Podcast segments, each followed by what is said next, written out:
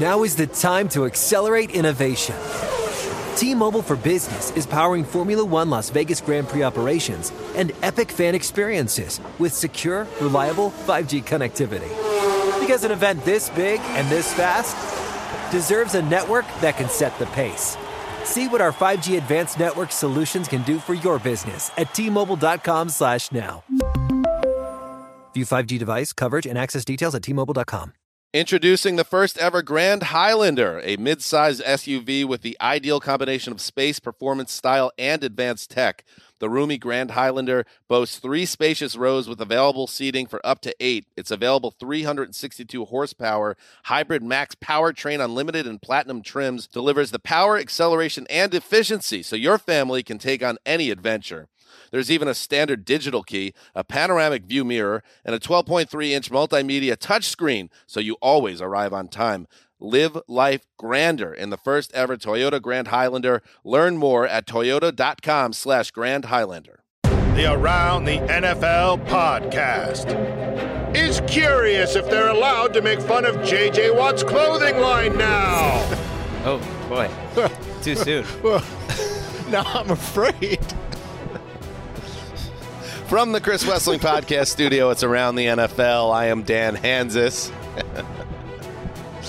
ah, that one's from the, the archive. Cost us a trip to London. True story. Um, Dan Hanzus here, Greg Rosenthal, and it's that laugh. The great Patrick Claybon back in the studio with us, buddy, and back uh, in the studio, but in this building since 3 a.m. So uh, we respect you. And I am thankful for the That's what it opportunity. took. Well, no, I Finally. I would I could have I would have come in here on an off day. I, I would have come in here on an off day. to- you've done spend it. time with you guys. I have, You and I will again. One of the Damn it. great, one of the great satellite heroes, Patrick Claybon. Uh, we have this great crew. Um, I love the off season. I love how we were able to do it with the Friday show this year with Patrick involved, and I and and this it's it's notable, Greggy, uh, that so much change around us through the years. Yeah. we have this nice core. Uh, it, it makes me comfortable personally. I like it. I do think about that because there's been a lot of turnover at this company. Right. But you would you would look around us, the people uh, we're closest to for the most part. Pat, you know, we've all been it, we've been here a while now, ten years, It's a testament to you guys. ten plus for you, Danny. I've been here 12, 13? I don't know. Okay. Look Hey, up Dan's eyes. Yeah, a lot going on. Well, actually, not a ton going on right now from when we last um, spoke with you on Tuesday, but we'll get caught up on the news and uh, we'll do some. We're going to throw out some trades uh, because, Greg, the trade tsunami could be ready to crash. I think it's coming. Not enough good free agents, so I think you can get some good players via trade. Right. And we're having with some urgency, we're doing it on today's show because it could happen now. There could be an announcement now during the show of a trade all through next week. Speaking of next week, we're going to have some good stuff. We have Greggy's top 101 free agents. Bang. We're going to go around the AFC and around the NFC. Bang, bang. That's a big week. Is that combine week? We have the combine. I Yeah. think we are doing around AFC, NFC the following week. Yeah. It's all coming up. That's fine. Close enough. Um, before we get into the news, hey, I want to talk about Dom, Dom Capers. Yeah, let's do Um, Let's just start here. Um, That's what everyone's talking about. It kind of is. Yesterday, Dom Caper was uh, Dom Capers, who was the first head coach ever of the Carolina Panthers when they joined the NFL uh, in 1995, I believe. He was introduced as the uh, senior defensive assistant, where he will uh, be working, scouting opponents, and doing works work behind the scenes with defensive coordinator Ejiro Evaro. Evero. Evero. We talked about this for seven minutes I before plead we the fifth. started. There's so many different pronunciation guides. I, I, I don't know. Uh, it meant so much to me to stick the landing on that one, and I blew it. I trust Greg. All right. I don't. I'm just reading off the 2017 through two, 2020 Rams pronunciation guide. And I just want to say I have a take on the press conference for Dom. Okay. Uh, he's 72 years old. He has a certain follicle strategy that he's using uh, that w- that invited um, a lot of, um, let's say, uh, criticism or bits. People had bits on Twitter. Snickers. Snickers. Uh, uh, and I just want to say, uh, listen, Dom, hey, man, it's his life. He he's taken this strategy uh, with it's kind of a Lego esque uh, look. Um, I'm not judging him for it. He can do whatever he wants. He's 72. He's had a great life.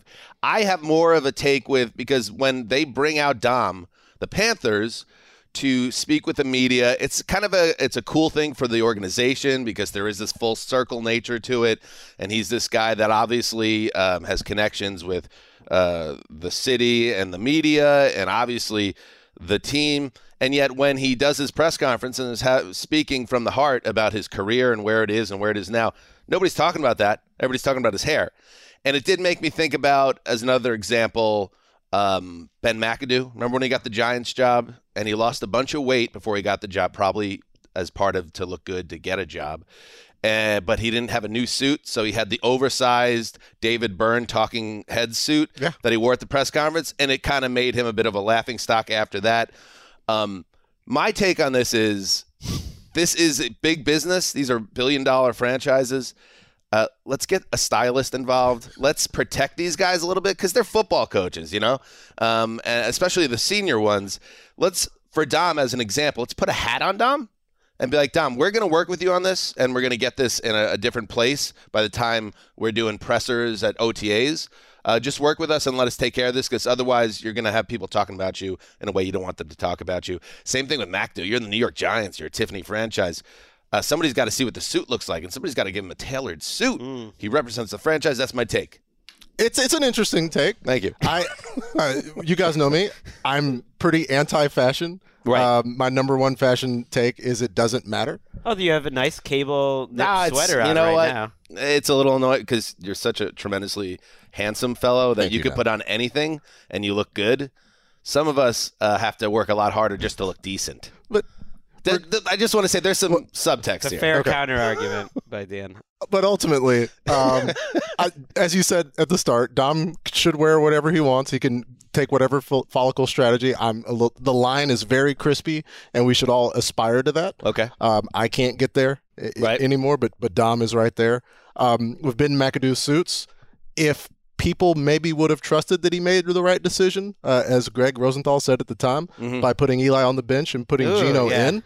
If if changing suits would have made people respect that decision more, then that problem is on the people. It's not on Ben McAdoo. He should wear whatever he wants. Dom can have his hair however he wants. None of it actually matters. It's all just vibes. Uh, we should evaluate people on what they do. So Don has been wearing that hairstyle for a long time, as long as I've seen him Yep. It's called. It's I call it horizontal and tight. right. It looks it looks um it, like it's lined up essentially. But I covered the Packers during the 2010 Super Bowl against the Steelers. Yep. I was like on the beat where I was covering them each day that week, and I made it my business to get as close as I could to his hair Sure. many times You want to smell it?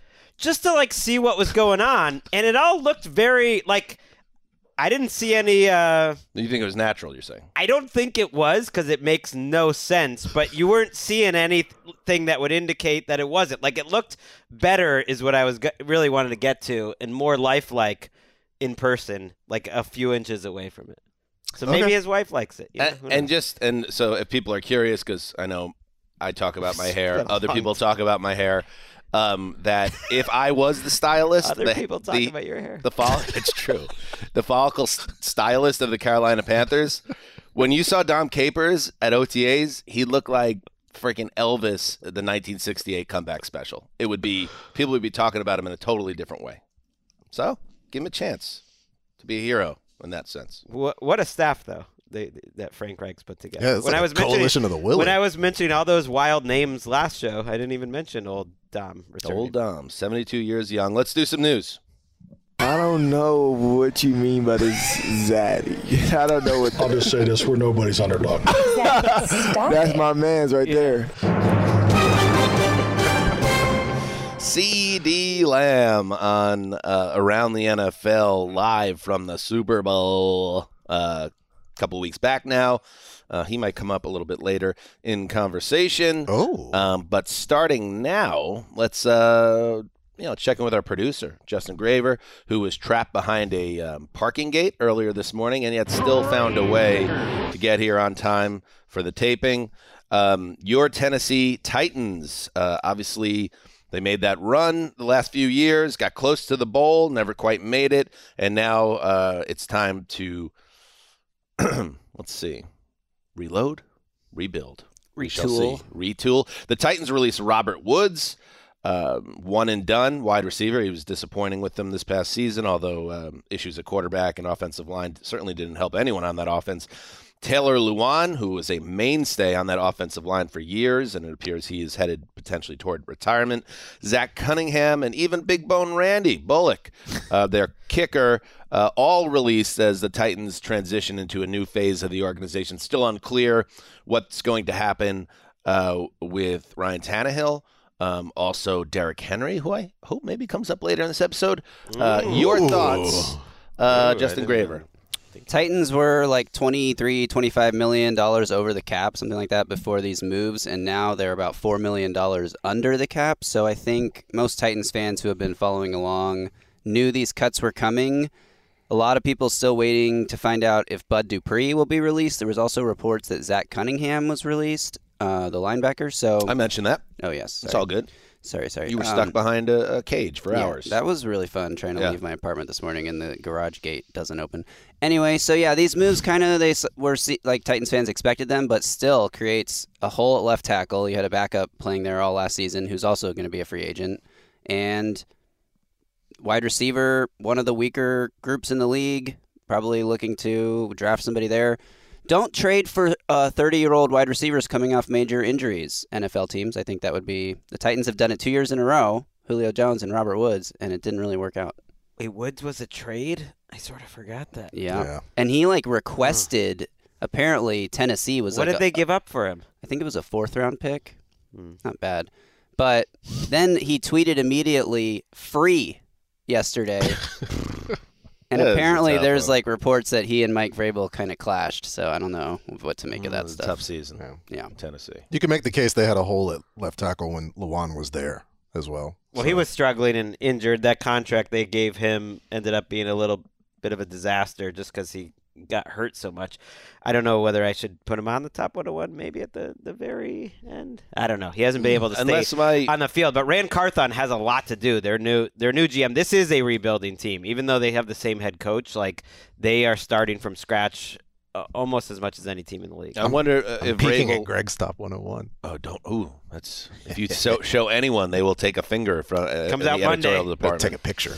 Um, yeah, Lewan's only 31. Um, he has a uh, PED uh, suspension on his ledger. Um, he tore his ACL in week five of 2020, suffered another season ending knee injury, as we know, just two games into this past season. So he's played only 20 games um, in the past three years. I did read somewhere that retirement was a, a real possibility for him. Has a successful podcast. He said on his podcast this week that his knee is still not right. That he still said he needs to get the juice in his knee, and he also said that he would rather retire than go to a AFC South team that's not the Titans. Okay. We've got some breaking news uh, coming up here. Does he want the juice Ba- in or out of his knee? right, based on this situation, Graver hit it. Hit it. Ooh, this could be a great synchronization. Uh, Give it to ba- us. Based on those juice comments that Justin Graver just gave me, I am now removing Taylor Lewan from the top 101. Greg. Patrick can see me doing it. He technically was at 104, but he would have gotten in there eventually. Greg, You're- that is you're a- God. You're God. What if, Greg? this- Horrendous use of the breaking news drop. This, That's- is I just wanted to let people know. if know. you can't how- be responsible with the drop, Greggy, I thought you were going to about to say that like Ian was reporting that he's retiring. I mean, sometimes you gotta, you know, I- I- use the drop as a comedic element. I will make the case that Greg making the announcement about Taylor Lewan's not placement on the 101 is more important news than his retirement. Okay. wow.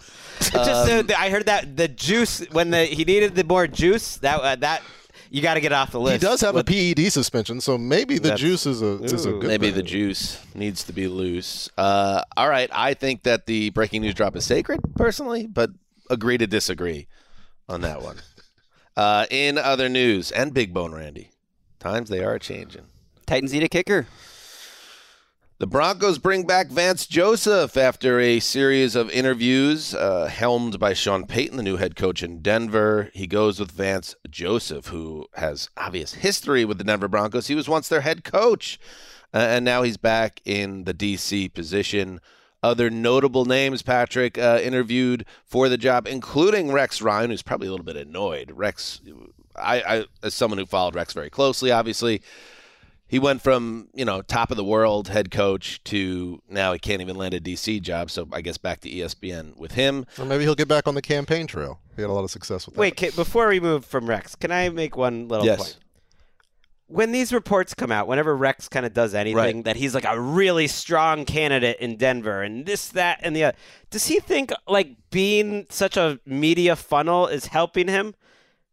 I don't think it's helping him. Maybe that's not why Sean Payton didn't hire him. But anytime Rex Ryan gets any little interest from the NFL, there's like four different reporters that's like, looks like Rex Ryan is getting this job.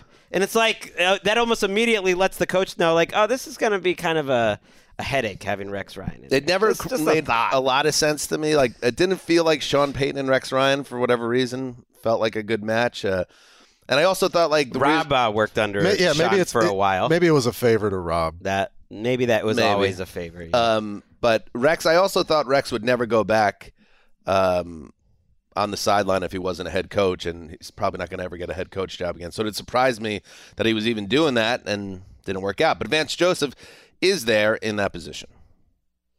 Justin Graver listens to our show so closely that he was upset that Mark, our good friend, Right. out this week was not here so that Mark could capitalize on a long-standing take that they should bring Vance Joseph back as a defensive coordinator. A take that Dan and I had no recollection of. a long-standing take. That's what Graver said that he had been saying that all season. He season. said it a few times. I hope I am remembering that correctly because now I'm a the good one. job that's by you. I, I wouldn't trust these guys. Yeah. You definitely listen to Mark more than they do. Oh, that's How not true. you. It's just we have so many shows, so many takes. Uh, Justin, I hope you're right on that one, because the listeners I am having the time of my life. the listeners will hold you to it. Uh, let's see. Aaron, Shows how much they've changed in Denver, by the way. Like, you know, it's like, oh, that's weird. He's going back to the place he was just fired, uh, but there's a different owner, a different head coach. Yeah, it's not a even- different it's not even GM. the same nothing, place. nothing is the same. Aaron Rodgers has left his darkness retreat. How about that? Um, uh, Scott Berman, who owns Sky Cave Retreats, said Rodgers left the dark room and the facility on Wednesday. Uh, Rodgers, of course, is at the center of uh, the offseason scuttlebutt. He is um, under contract with the Packers for nearly 60 million guaranteed if he plays in 2023, but there is a lot of speculation that perhaps his time with Green Bay is over even if he continues to play football. We shall see. Um, I thought, I don't know why. I when I saw this update first, it's funny that reporters are calling around to different uh, darkness retreats until they find the one Aaron Rodgers is at, and good reporting uh, by the people involved. Um, but also, I was a little bit. I thought that Aaron Rodgers would be more organic than that. I thought he would find his own cave and, and be in the darkness in a very pure, uh, non-commercial way. So the fact that he went to Sky Cave retreats, that just that makes me think maybe I want Derek Carr on the Jets instead. That that's it. That's it. I This think is that the one be- thing. I in, think that's in it. February of 2023. The Sky Cave retreats bothers me. It seems. Yeah, you said you, you had a take on this story. You almost didn't discuss it, and this is quite a take. I thought, yeah, I thought it was something a little more crunchy given um, the path he's taken in life. This is you wanted sounds- him to go spelunking and kind of yeah i wanted it to be something like a an eternal journey that he went on deep into like the woods the fact that he just googled uh, darkness retreats and then got on a private jet and went to this place and then stayed for a couple Well, days. you days got to have the person to drop the food into the hole or whatever. Yeah, so it's that it's more than just work. darkness. You're embracing the energy of the universe. This is right for like $1700 an hour or Yeah. something. Because I you, thought it you was a have to little have more a, you have to have a trained professional. You can't just have any darkness. You can't just go because that's how they otherwise get you you could It's just only open a like a 300 square feet, though. That's pretty hardcore. Yeah so that I, that that did bother me that um, that it wasn't an official um, I might have a similar situation going on because movers arrive tomorrow, uh, and and I'm moving, uh, but we had ordered a new bed for the new place and it hasn't arrived yet.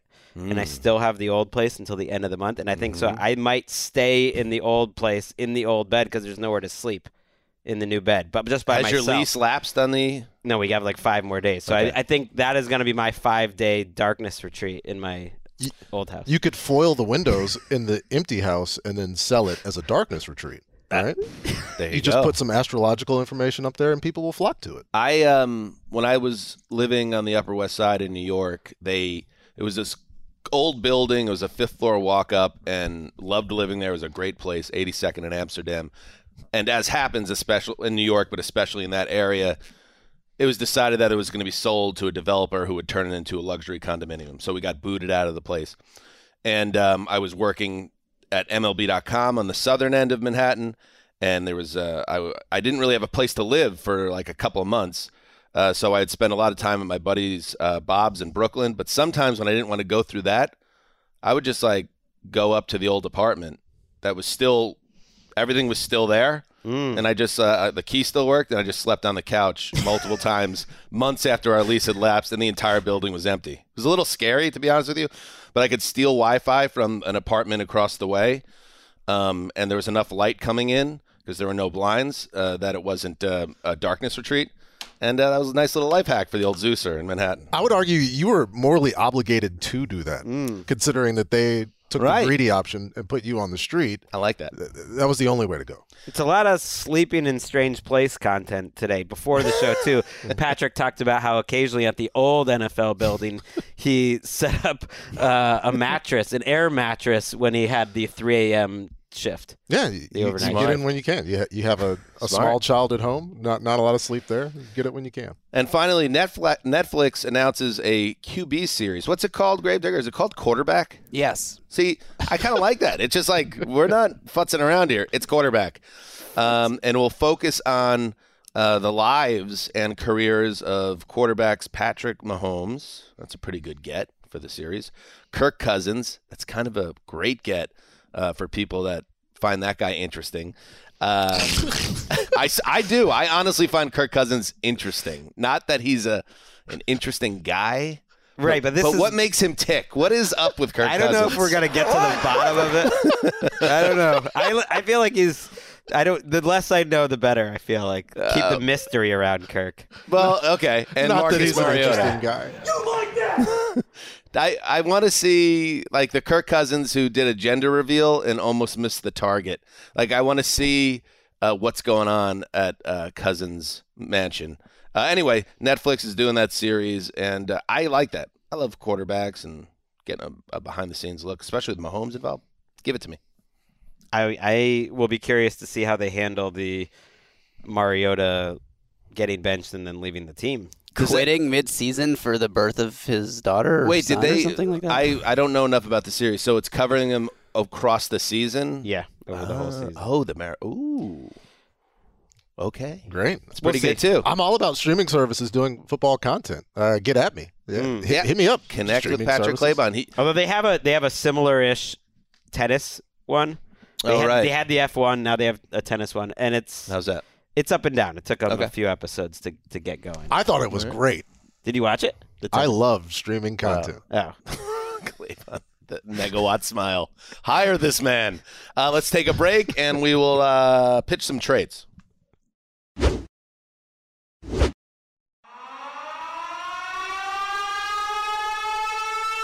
All right. Mind for cover, b****s.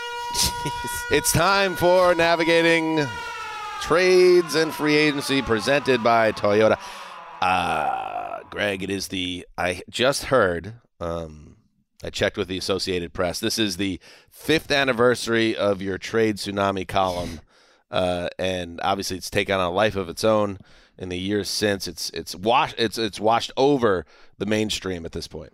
It's um, only picked up, unfortunately, like a lot of uh, climate change. Like it just gets worse and worse. The trades last season, at this point, it, it's out of my control. Trade Right. tsunami lives bigger than me, and I love the NFL is embracing this. You know, embracing the chaos.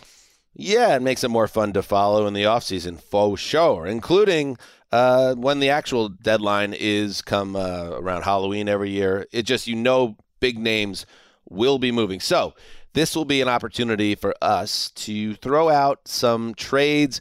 And, and just to be clear, these are going to be trades that we believe can happen. They, these are trades that have, uh, they're rooted uh, in a realistic nature. Okay.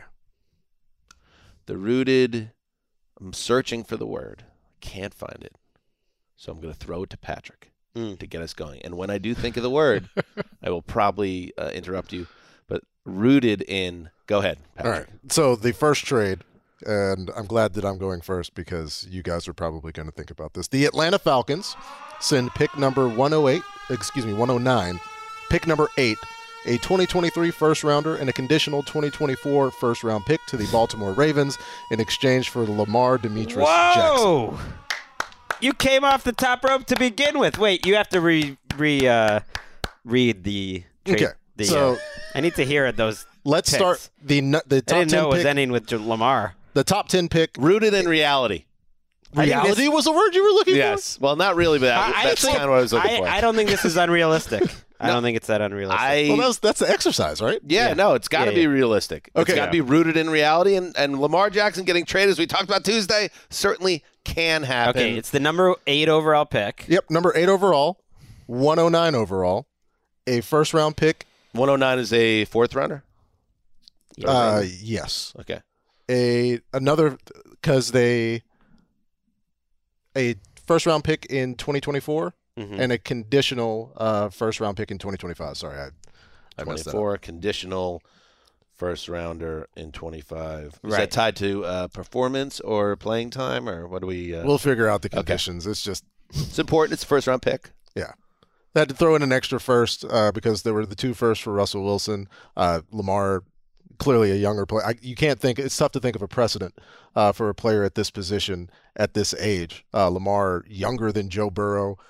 It's it, like considering the things that he's done and the things that he can do. Well, You to- you Deshaun Watson got three firsts, uh, a third, and uh, essentially a, a late round trade up. And so you would think that's the starting point. It's kind of like the whole Deshaun Watson negotiations is getting in the way of of Lamar in general. I mean, Is of the though? Ravens. because I, I, I know that's like we, we look back at what Steve uh, Bisciotti said last year, and it's like oh, and everybody's reaction to the Watson contract was well that this puts Baltimore in a tough position. What put them in the tough position was not paying Lamar Jackson the moment they had the opportunity, and what that signals to me and the consecutive moments since then is they don't want to have Lamar on their team and pay him what he's what he deserves. So let's just let's cut with all this and like, oh, we want Lamar to be here. If you did, you would have had him. It's just like after the fact when Davante left Green Bay, there was all, oh, well, there was this offer and there was that. o-" No, it, it's just it's But not you're there. saying, in terms of, it, you're saying it's not really something to connect the dots on, which I agree. If you're, if you mean that they didn't get the deal done before last March, because once that deal happens, it, it does connect Well, I think it. these I quarterbacks think in Patrick, the market. Right, I agree, but Patrick has a good point that ultimately, I believe there are other teams that value Lamar Jackson higher than the Baltimore Ravens do, which is a little disappointing if you're Lamar Jackson. That Sure. there are many teams out there, and I think Atlanta would be a perfect uh, landing spot for him in terms of what Arthur Smith likes to do, and I think they, they would love it. Um, that would give him the fully guaranteed contract. In that, I th- I think whether Steve Bisciotti cares about precedent or not, it does it doesn't matter. If if there's teams out there like the Jets, like the Falcons, that would happily give him a five year guaranteed contract, then that's his value, and that ultimately, like Lamar Jackson can get that. I know like the teams have players over a barrel with these franchise tags, but I, I really do think that Watson trade changed things and that quarterbacks are going to get these types of contracts moving forward. Um, good one, Patrick. I like it. You are you are the media entity's number one Lamar fan, and you like the idea of him getting a fresh start in Atlanta as well. I, I just like the guy, idea of people getting paid what, what they deserve. And like it was less than a year ago, Derek Carr signs this alleged 121 million dollar extension, and that's all of the headlines. Oh, 121 million. Right. He he got seven percent of 121 million And then fired. Yeah. And, Yeah. and so like the the reality of these things are is we float these contract numbers, and of course Lamar and his family and a lawyer are negotiating this deal. I'm where is this request of a guaranteed contract even coming from? Right. We don't know that for sure. And so I- I don't. I'm just not sure that the Ravens have made an offer that's aggressive enough for for. Because if they did, I, I don't think we'd be having this. There, discussion. there's been different reporting. There was one report out there that said the guarantee was around 130 million, which would have been significantly lower than Kyler Murray. I, I did uh, Mina Kimes' show this week. She mentioned hearing something that it was more than Kyler Murray, but not fully guaranteed. And then if it's if it's getting that close, it's like just do it. Right. if you're that close, if you're willing to guarantee 180 million, just just go to 230. Like what what are you holding out for, principle wise? I, I, am with you. That How much? think- How much do you think uh, Lamar missing the end of the last two seasons consecutively have led Baltimore to maybe hesitate here? They've been hesitating before that. Yeah, I don't think it has a huge factor. They were they were hesitating. How could it coming not have a into huge factor? He hasn't because been I available think they to him weren't two giving years in a row when it because mattered it, most. it was the same deal last year. They weren't coming close to the contract last year, right? right. But then it happened again. I'm just saying, if it, If if, he, durability issue questions about a mobile quarterback, that you know, if he's Taylor Lewan and he's not good when he's on the field, then I think that's worthwhile discussion. But whoever plays quarterback for the Baltimore Ravens is going to be a human being who's capable of being injured, and essentially most of these things Did come you- down to luck. did you hear uh, my pitch about a sports agency um, last on Tuesday show? No, I, did- Um, not athletes first, people first. I like it. Let's get people. All right, let me go next uh, because mine connects to yours uh, because I have a quarterback going to Atlanta as well. Oh wow. um, but it's not Lamar. This team would love Lamar, the Falcons, but let's say that is not an option. Um, you know, we got to get uh, number three out of Denver. We got to get him out of there. We got to airlift number three. Did you see, by the way, that Tariq Woolen was doing a podcast? And he said when he met Russell Wilson, he was surprised by first how kind of how he was short in stature, and Tariq Woolen's six three, but but he also said his body was like a sack of potatoes. That was interesting to me. This dude just got to the league. Everybody's taking shots at Russ. And I was like, Russ will. I know Russell Wilson could take. You know, has been taking a lot of fire, really his whole career.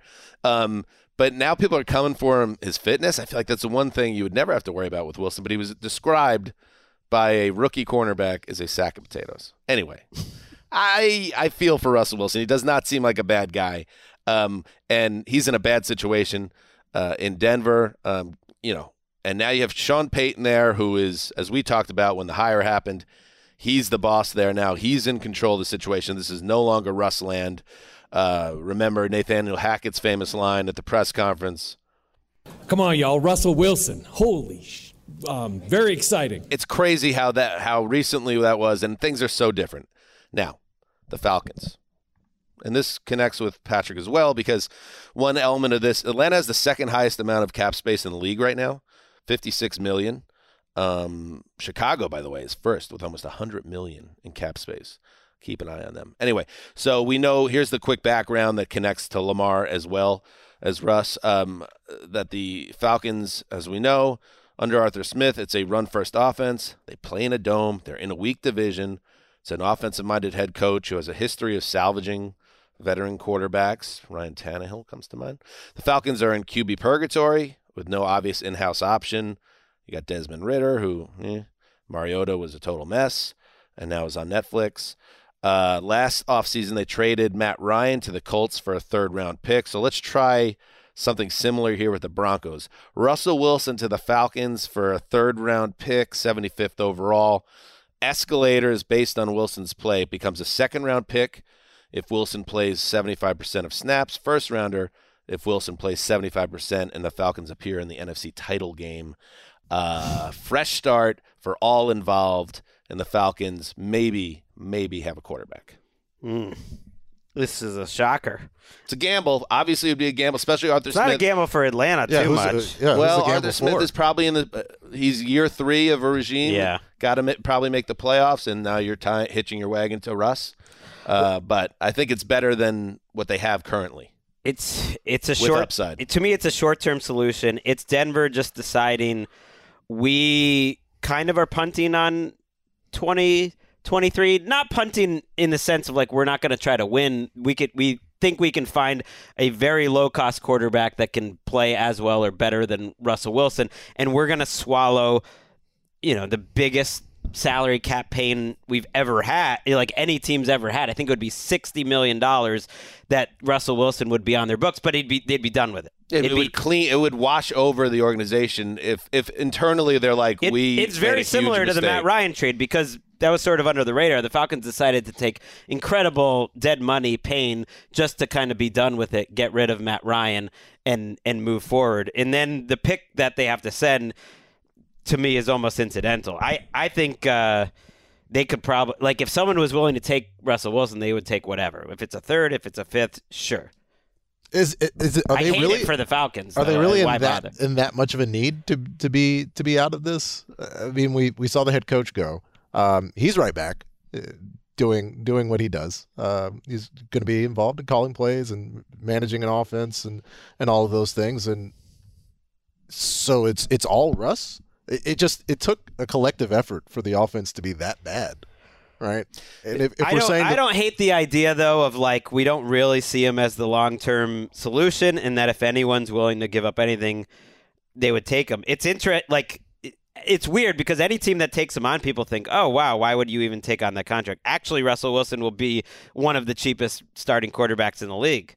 He has basically no base salary, and he would be a one year kicking the tires commitment where you're paying him, you know, less than what like uh Jameis Winston types are making. He makes eight million dollars this year base salary, and you just see it's just sort of a kick in the can. it's it's free money, uh, free money for the Falcons. Let's do it.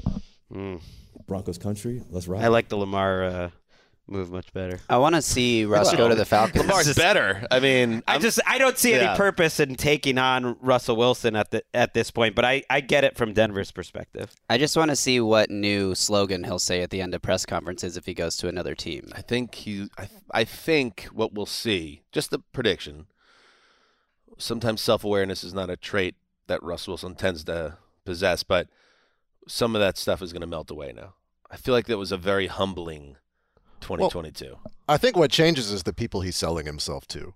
Uh, and, and the people he's selling himself to Yeah. in Denver are fundamentally different than the ones that are in Atlanta. And um, I, so I think it would it would change because Russ uh, Russ manages a brand, and like all of these guys do. Like Matt Ryan, like the discussion about like how good he was and how happy he was with being benched and how he was going to help. It's like no, Matt Ryan was pissed off, but you know they they Russ is project an image. guaranteed That's what they do. seventeen million dollars next year. By the way, That's so nice. it's it's a little bit of a it's a two year, twenty five million dollar commitment. So kind of a similar contract to one you would give like a uh, I don't even know who is a mid. th- No one gets those Yeah, contracts it's- it's not anymore. even- a Jameis Winston, I guess, would get like a two for twenty five that he got from the Saints, something like that. All right, Greggy. Hit us, Greg. All right, mine's simple. DeAndre Hopkins to Buffalo for the Bills' uh, first round pick this year, which I believe is what 29th over. Okay. Okay. Interesting. DeAndre Hopkins. Uh, okay, he's 30, coming off the PED, but did perform when he came back last season. Bills, we all talked about it, have a need to add some more playmakers. I like it. Fir did you say first round pick? Yeah, it's a late pick. That seems maybe a little rich. Do you want to give up a first round pick? I would say second and maybe give back a fifth or something.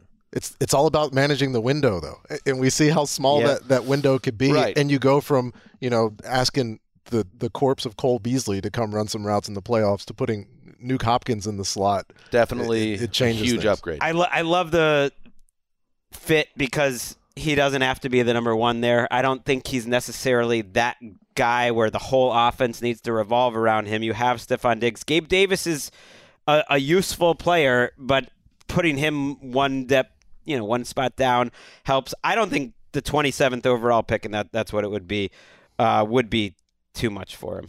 Like this is not it's not just win now, but I think that's totally appropriate value. You look at the players they've drafted in general in the first round, and I know you get these rookie contracts, and that's nice. You have to play DeAndre Hopkins a lot more, but it's it's been Tremaine Edmunds, it's been Greg Rousseau, which worked out. Ed Oliver, like Kaiir Elam last year. This these are at the end of the first round. These aren't as great a premium pick, and I'm taking bird in the hand, DeAndre Hopkins with that big arm of Josh Allen throwing it 70 yards down the field. It's fun. I would I would do it. I would do it for the 27th overall pick, but I would try very hard to hold on to the pick and see if I can get. Yeah. I think the trade market, and I have I have another receiver uh, trade coming. I, I think it'll be aggressive because I think it'll cost that much because I think there'll be competition because there's so little uh, available in free agency at wide receiver. Mr. Patrick Claybon, back to you, buddy. All right, I think I can satisfy a couple of different Hit him with the alarm. Run for cover. There's nowhere to run. There's nowhere to Oh. hide. The sea is retreating. What does that mean? It means there's a swell of water on the way, and that water includes the Houston Texans sending pick number four, Ooh, pick number 35, Here we go. pick number 105, Here we go. and Brandin Cooks to the Chicago Bears in exchange for the number one overall pick. Thank you, Patrick, for doing that. We could not do this exercise without addressing the Bears' number one overall pick, and you've done it. Can I we just do to. it one more time so I can? I Yes. should have been four paying attention. thirty-five, one hundred five. Four, Four, 35. 35, and 105, and Brandin Cooks. Poor Brandin I needed to throw in a player because I, I used the Rich Hill, uh, shout out to Rich Hill uh, trade value chart, Yeah. which Ooh. has been almost identical to the trades that we've seen in the past few years. And uh, those numbers get close to working out for me in the Wait, Bears. you mean two overall? Two overall, Bears Right. have the first overall pick.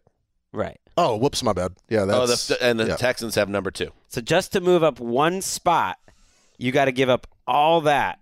You got to be absolutely in love with a quarterback that you can't risk not getting. Do we have any insight that they are in love with somebody? I, just wanted Justin Fields to have a good receiver.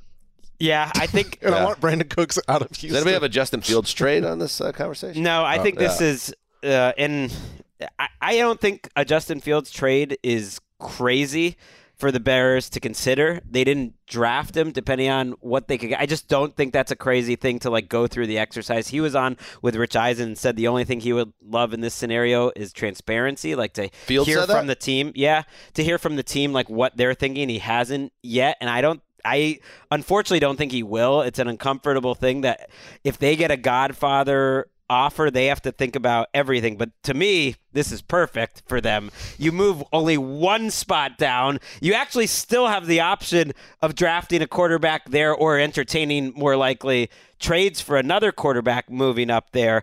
Uh, and I don't think it's that crazy for Houston to give up all that because some other team will. If they don't, Indianapolis will. will. or the Raiders will, or the Panthers will. Like it could happen. And what it does is it exercises the Trubisky trade demons, and all of that finally goes away, and, and the Bears can be happy. I don't I mean, think that it- goes away until Patrick Mahomes retires, but I mean, imagine if you're the Bears, you get the number two overall pick, and you get that second round back that you gave up for Claypool, which may be a mistake. You get you get run. Cooks. It's it's amazing. They you are. could trade out of the two pick if you're the Bears. Then you could keep accruing picks. it is really an amazing situation they found themselves in, not being able to win games last year.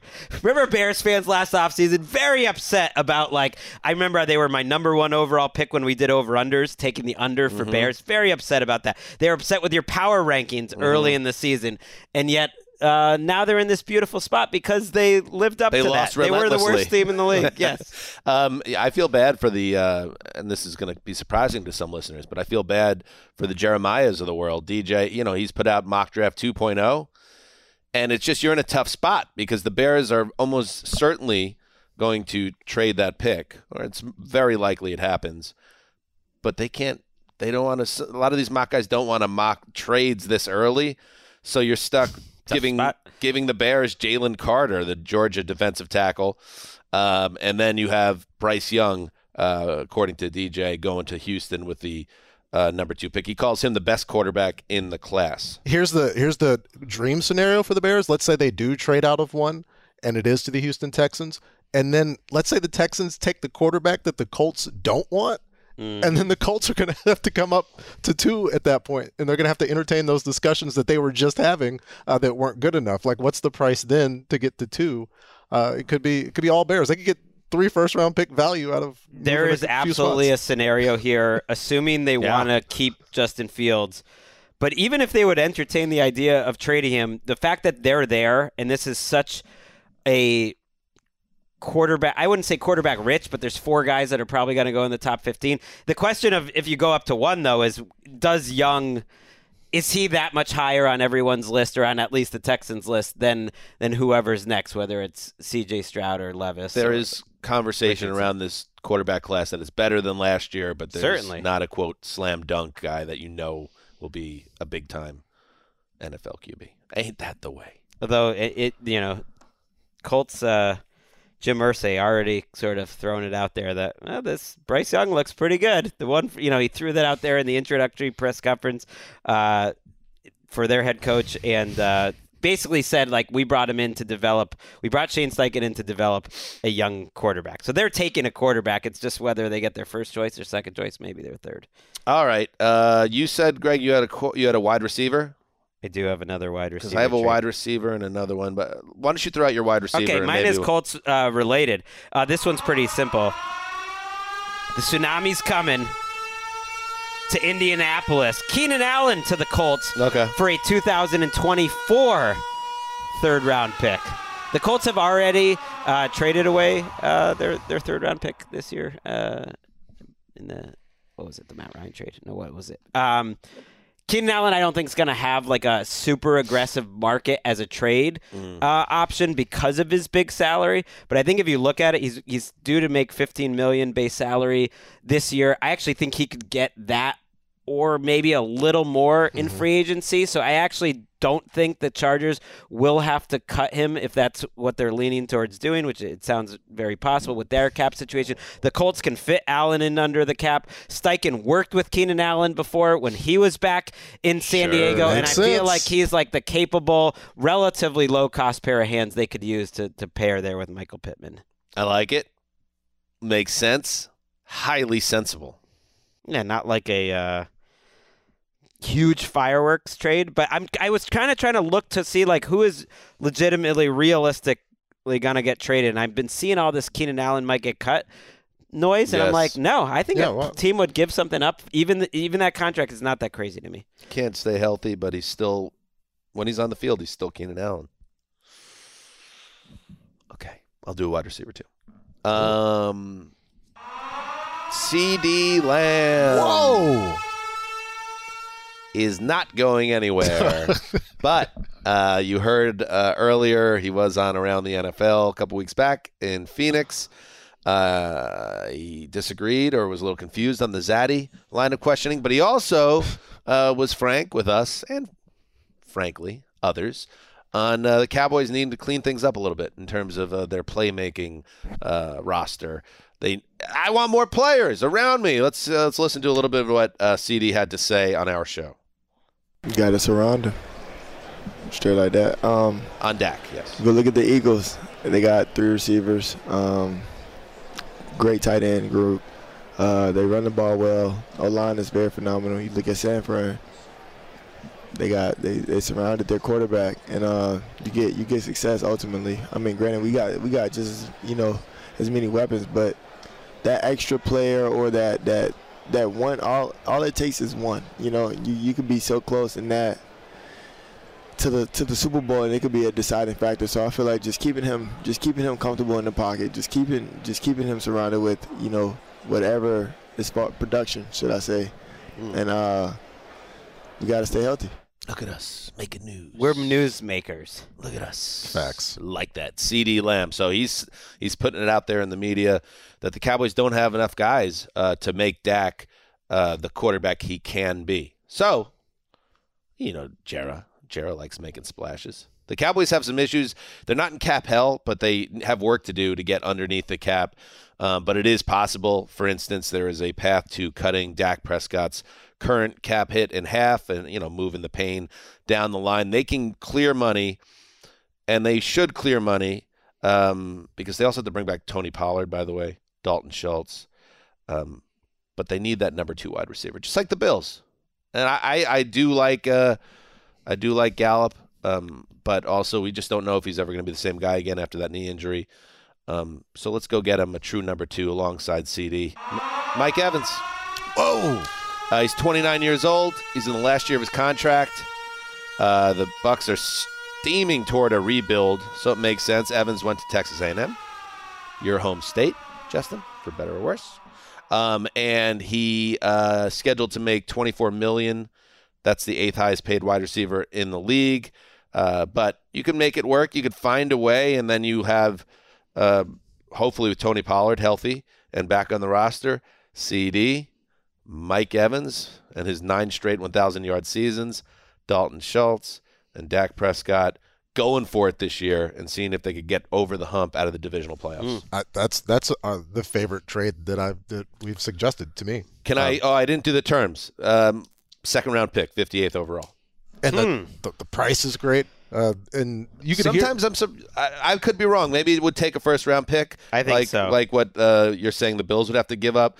But sometimes these guys that are on the wrong side of 30, veterans that are expensive, I think sometimes that takes down the price a little more, and everybody's a little surprised sometimes by the terms when they come out. But I would do it for a first Well, two. certainly that happened with Amari Cooper last offseason. Uh, There you he- go. he's only 30, though, and he still moves well. I know he didn't have a, you know, a great season. The, the only trick, and I've seen this Evans thing out here, is just they don't really save much money by trading him. Like, it, there's this idea that like he makes a lot of money, so you tra- you save a lot by trading him, but it's just not the case because of the way his contract structure. So I don't see their motivation unless they got a premium pick. I, I think they are at a point where it could make sense to trade Mike Evans because his value is at a high yes. relatively. Um, but that's why I just would say they would need more. You got to get that first round, and I think they could get it. I don't see why not. Um, All right, twist my arm. A second and a fourth with a six going back the other way. Right. This isn't exactly like you're the GM, but I'm not doing this trade if I'm uh, Jason Licht without a first plus, and I don't think that's so that there's a, crazy. you think there's a team out there that would give up a first round pick for Mike Evans? yeah, I do. I, I think you just named that team. I think I think so because it, it is partly because of the the money situation. After June first, it would be a bigger trade, but that's like not when things Mm-hmm. happen. But right now, it wouldn't really they wouldn't really save anything from it. So it's like you you got to make it worth it. You got to And- make it worth my while. And once you make the trade, right, you can make some sort of commitment to both Mike Evans and Dak, as you mentioned, and kind of alter the cap situation. That number 26 pick. Wh- What are we getting at 26? Mike Evans isn't there at 26. Mike Evans might not be in the draft. I would do it. I would do it, but uh, as uh, this is not you're the GM, but I would try very hard to hold on to that pick if I can and see see if we can make the move and and the and the Bucs maybe they're like Jason Licht's like, man, I love second round picks. so I love them. see, here's the They're thing, though. cheaper. I like I good got play- team control. I like good players, and Yeah. this is a fallout from what they did in the Tom Brady era. Is they did things to create space, like adding three fake years onto Mike Evans's deal that don't really exist. They're void years, but push this pain so that when, if they wanted to make this trade, they're not really saving anything because of everything they did uh, a year And it ago. was Push- worth it It was they hoisted the absolutely worth it. Lombardi. That was the whole goal of the Brady trade. You Right. eat the pain. This last year wasn't worth it, but they, you know, I don't blame them for doing it. Sure. Uh, we have anybody else have another one? Oh, I got a Because couple. I do. All right, let's do one more. Let's take a break and we'll do one more each. We love our quarterback. All right. One more time around the horn, Claybon. Let's get it. The Seattle Seahawks send the 51st overall and the 83rd overall pick in the 2023 draft to the New Orleans Saints in exchange for Cam Jordan, Oh, Okay. like that. who's uh, got one more year on his deal. Yep. Uh, the the Saints, as Greg pointed out earlier this week, um, wanted to try to save money on Derek Carr, like during their their interview before he was going to be a free agent, and it, it signals to me that they're they're finally starting to worry about these things, and we're going to see some longtime New Orleans favorites in other places. The all-time sack leader Yeah. of the New Orleans Saints. Uh, um, I believe maybe he started to show some of his age last year. Maybe he's not the same dude, but he's also a guy that would it surprise you if he went to Seattle and had 11 sacks next year? It Seattle is the, the type of team too that would give up good value for a player like Cam Jordan. I think if the Saints could get that, they they would do it. I I'm like gonna- that one. I'm gonna set a second round pick too. How about that? Okay. what we got? We're going to Green Bay. Darren Waller to Green Bay for a 2024 second round pick. I don't know why it has to be 2024. I don't think they have it. In a 20, uh, 2023 second round pick and a 2023 fourth round pick. They were reportedly offering a, a premium pick, according to Ian Rapoport, at the trade deadline for Waller. Considering there were reports that they offered their second for Chase Claypool, but were topped by uh, Chicago, I'm just going to guess it was this second round pick. Now you can get it for Waller. I think the Raiders are motivated to trade Waller, and I think he will be traded this off season. There's already been little little bird droppings I've heard that that he's kind of out like there. poop, like bird droppings. I don't know. Are, are the birds dropping information or are they defecating? A little bit of both. uh, Darren Waller, he recently signed a contract that made him I know. one of the most, or if not the most, highest highest paid uh, tight end in the league. I don't know. Like, uh, I know he was hurt a lot. Some, I don't know. Sometimes it feels like I don't know if he's a little disinterested. And you have Josh McDaniels there. It doesn't seem like that staff, and it's interesting that he got that contract, but uh, there might be a disagreement here in value between ownership and, and the coaching staff. It's a good, it's a tradable contract. I think it, Where's he going? I'm sorry. Green Bay, Green second Bay. and a fourth. And you do that move regardless of if it's Rodgers or Love because you got to Yeah. give the whoever it is They need another help. weapon. They there, need yeah. they need pass catchers no matter what they're doing. Uh, Still young, still young. I Darren like that. Waller. How about another trade involving a second round pick? Derrick Henry. I checked with my uh, official uh, Titans insider. Only one year remaining on his contract. That is a very tradable contract, even if he is a highly paid running back who perhaps isn't the same guy he was um, two years ago, but still, Derrick Henry, I think, has a year or two in the tank where he could be a big time contributor, especially if he's in the right offense. How about this? Derrick Henry to the New York Giants, Mm. who Wow. are boxed in a little bit here with Saquon. Uh, or perhaps don't want to give him a top of the market running back contract and have the Daniel Jones uh, deal to take care of. You you you tag uh, Daniel Jones. You let Barkley go to free agency, and another team in your mind overpays, and then you trade the 57th overall pick. Maybe you can make it a third round pick. Let's see what's going on. And you get Derrick Henry the final year of his deal in, I believe, is his age 29 season, and you can then uh, figure out if you want to keep him around beyond this upcoming season. So you keep Daniel Jones. You you can decide whether Saquon Henry is it a wash, is it one way or the other, but you still have a big time running back for a team that loves to run the ball, uh, and you don't have to give Saquon a deal that you don't feel comfortable with. It's essentially like giving Derrick Henry the franchise tag instead of Saquon. Kind you of, give yeah. up a third round pick for And then you because you have you him one, two franchise one year, ten million dollars, which is a, a a fine rate for Derrick Henry. Yeah, no, it's it's definitely you get a good player uh, for for a great value. My question would be if you need Derrick Henry as you needed Saquon Barkley, Right. w- Why not just tag Saquon? If if you have to have a generational running back Because to you don't want to pay Jones Daniel Jones. You don't. You don't want wanna give pay forty Daniel million dollars. oh, You don't want to give a hundred and some odd million dollars to Daniel because you're not quite sure on that either. So it's going to be another Lamar. If if you don't want the quarterback, just let him go. Right, Like, I do Whoa, feel- whoa, whoa, whoa. I actually- Lamar and Daniel Jones are very different cases, though. Well, they could be making the exact they- same one's an amount of money MVP. though this They year. might which actually is- pay Daniel Jones. So maybe They, that's the difference. I, I was thinking about that. That Dan, there's at least a, a chance Daniel Jones, Geno Smith, and Lamar are all making the same amount of money next year. Which, if you had told me like a year ago, uh, would have blown my mind. That that would be a wild move. I, I I think about timelines with them. Are they thinking they are trying to win right now? Because that that is sort I of a, so. a win now. They just move. played in the divisional playoffs, and whether Yeah. or not we take them seriously, I'm sure they feel they're going to be ready to contend in the NFC next year. And it's a it's an aggressive move, but one that I think doesn't set them back. It's not a huge gambit in terms of giving up the future to get better in the present. Um, I think they're going to have who's who's on that roster running back behind um, Saquon right now. Gary? Brightwell. It wasn't Matt Breida. They Yeah, he was- to, he was there. They They are going to have uh, to put it this way: if Saquon's not there, they're either going to have to go get somebody uh, or draft a guy uh, in the first couple of rounds. I would think that they could feel good about running the football with. They have to address running back, and maybe this is the maybe this is all a bunch of bunk by me because they're just going to bring back Saquon because they have the guy already. But maybe it's not. That I think he's going to get paid a lot of money, Saquon Barkley, and I do think they'd be looking maybe to go cheaper, but that might be using a second or a third round pick at running back. Interesting. I think Henry would be a fun uh, and a very realistic. Can't you see him with the though. NY I on the can't helmet? I can't quite see him with the Giants this year, but I could see him getting traded. Is it Gravedigger? Yeah, uh, given what we what just happened with the Titans and where they are organizationally, like isn't this the this is the time to move a 29 year old running back with 97,000 miles on the odometer? It's time, right? It's it's not like his value is going to get higher from here. He has a 16 million dollar cap hit this year. you winning year. the Super Bowl next year, Justin? I don't think the Titans are winning the Super Bowl this. Year. So why this would you have a nearly 30 year old running back with trade value? I- Because he could eventually be the franchise's all-time leading rusher, and it's kind of cool to have him playing with one team. And maybe people in Tennessee like to watch Derrick Henry That play is football. all you- true, but that's all very nice. I agree, but it's not but really it's how a the business, business. works. Yeah.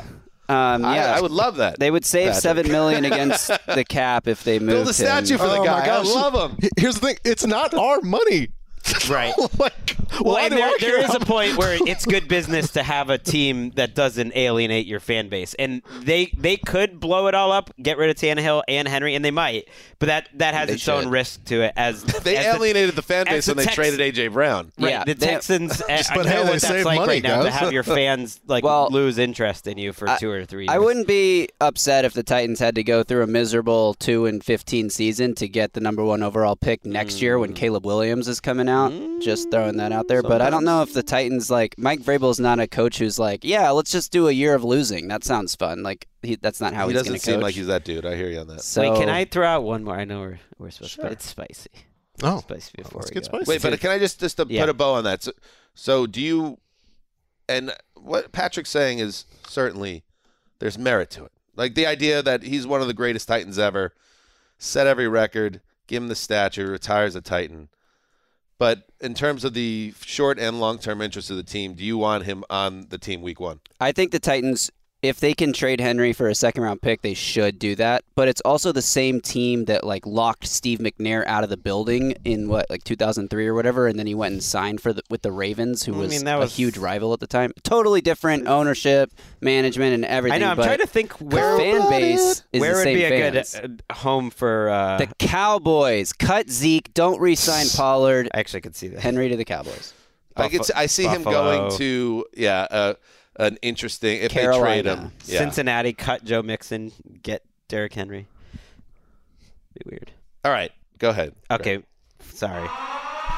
Jalen Ramsey, who I really do Yeah. think is going to get traded So does he. to the Patriots for the number 14 overall pick and Kendrick Bourne. Kendrick Bourne, get just Bourne threw out of in. the building. Finally free. Bourne. I mean, he's under contract. I think he's a useful player. I think he's better than what the Patriots have shown him to be. So you, you might as well throw him in. Ramsey's not going to cost as much as he was uh, to get in Los Angeles. But man, doesn't he fill that? That Stephon Gilmore, big physical Ty Law type of cornerback, sort of at a discount. This is when Bill likes to swoop in.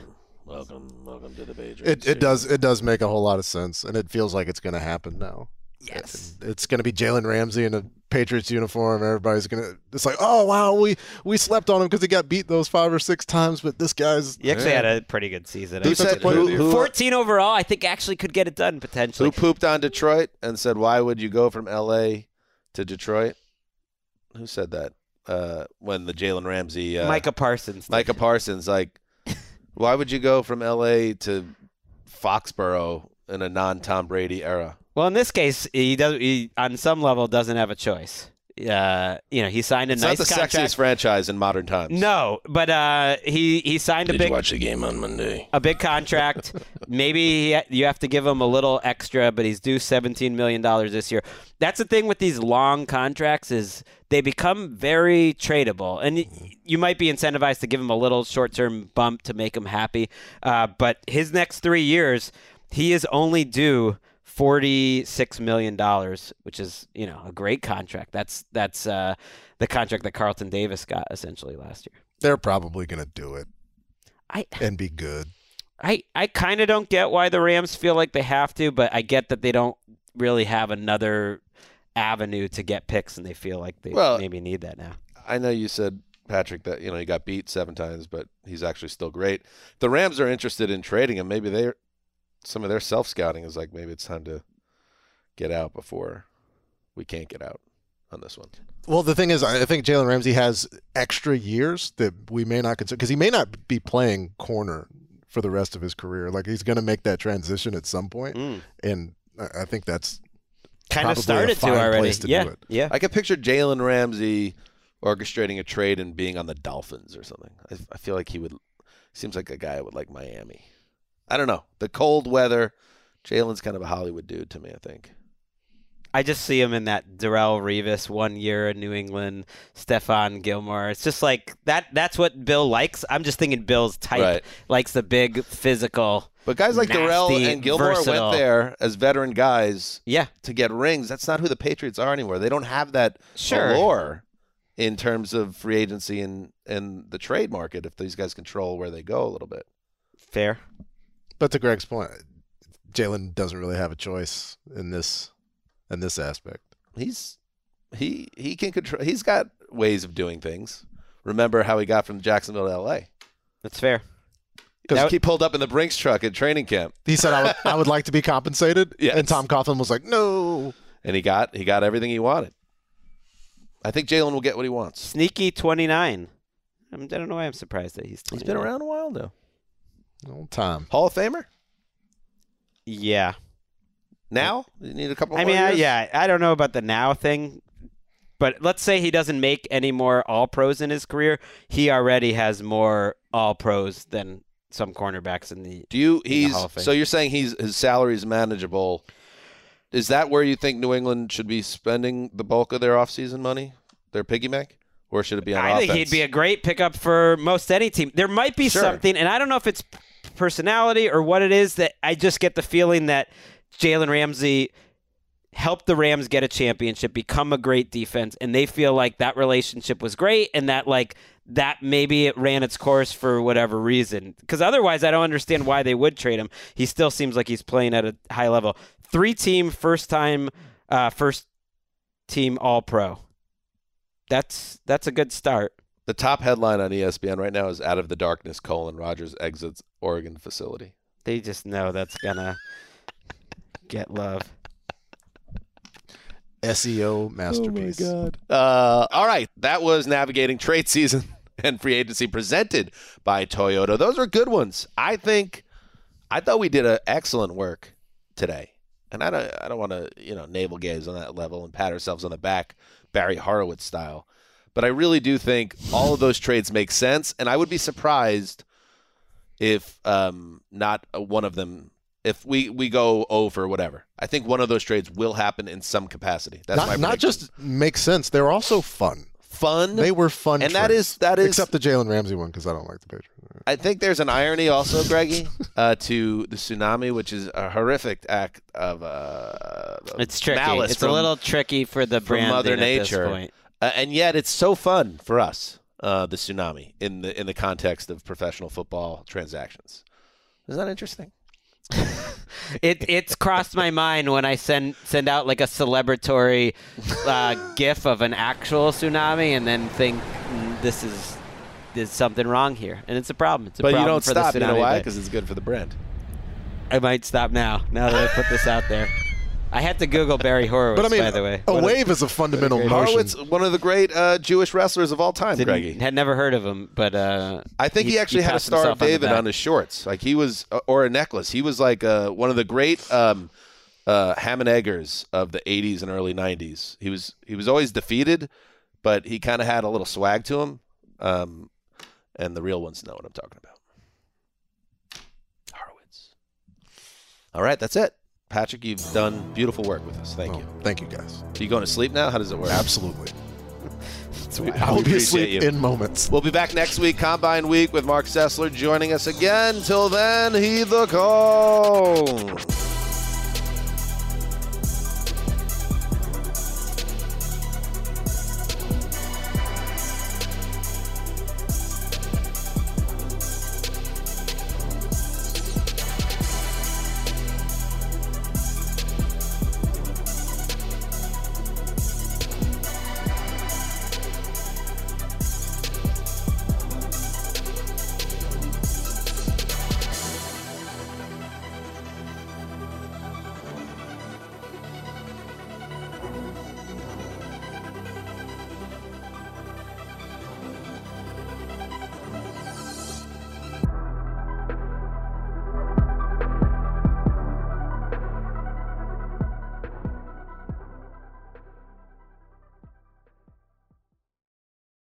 Introducing the first ever Grand Highlander, a mid-size SUV with the ideal combination of space, performance, style, and advanced tech.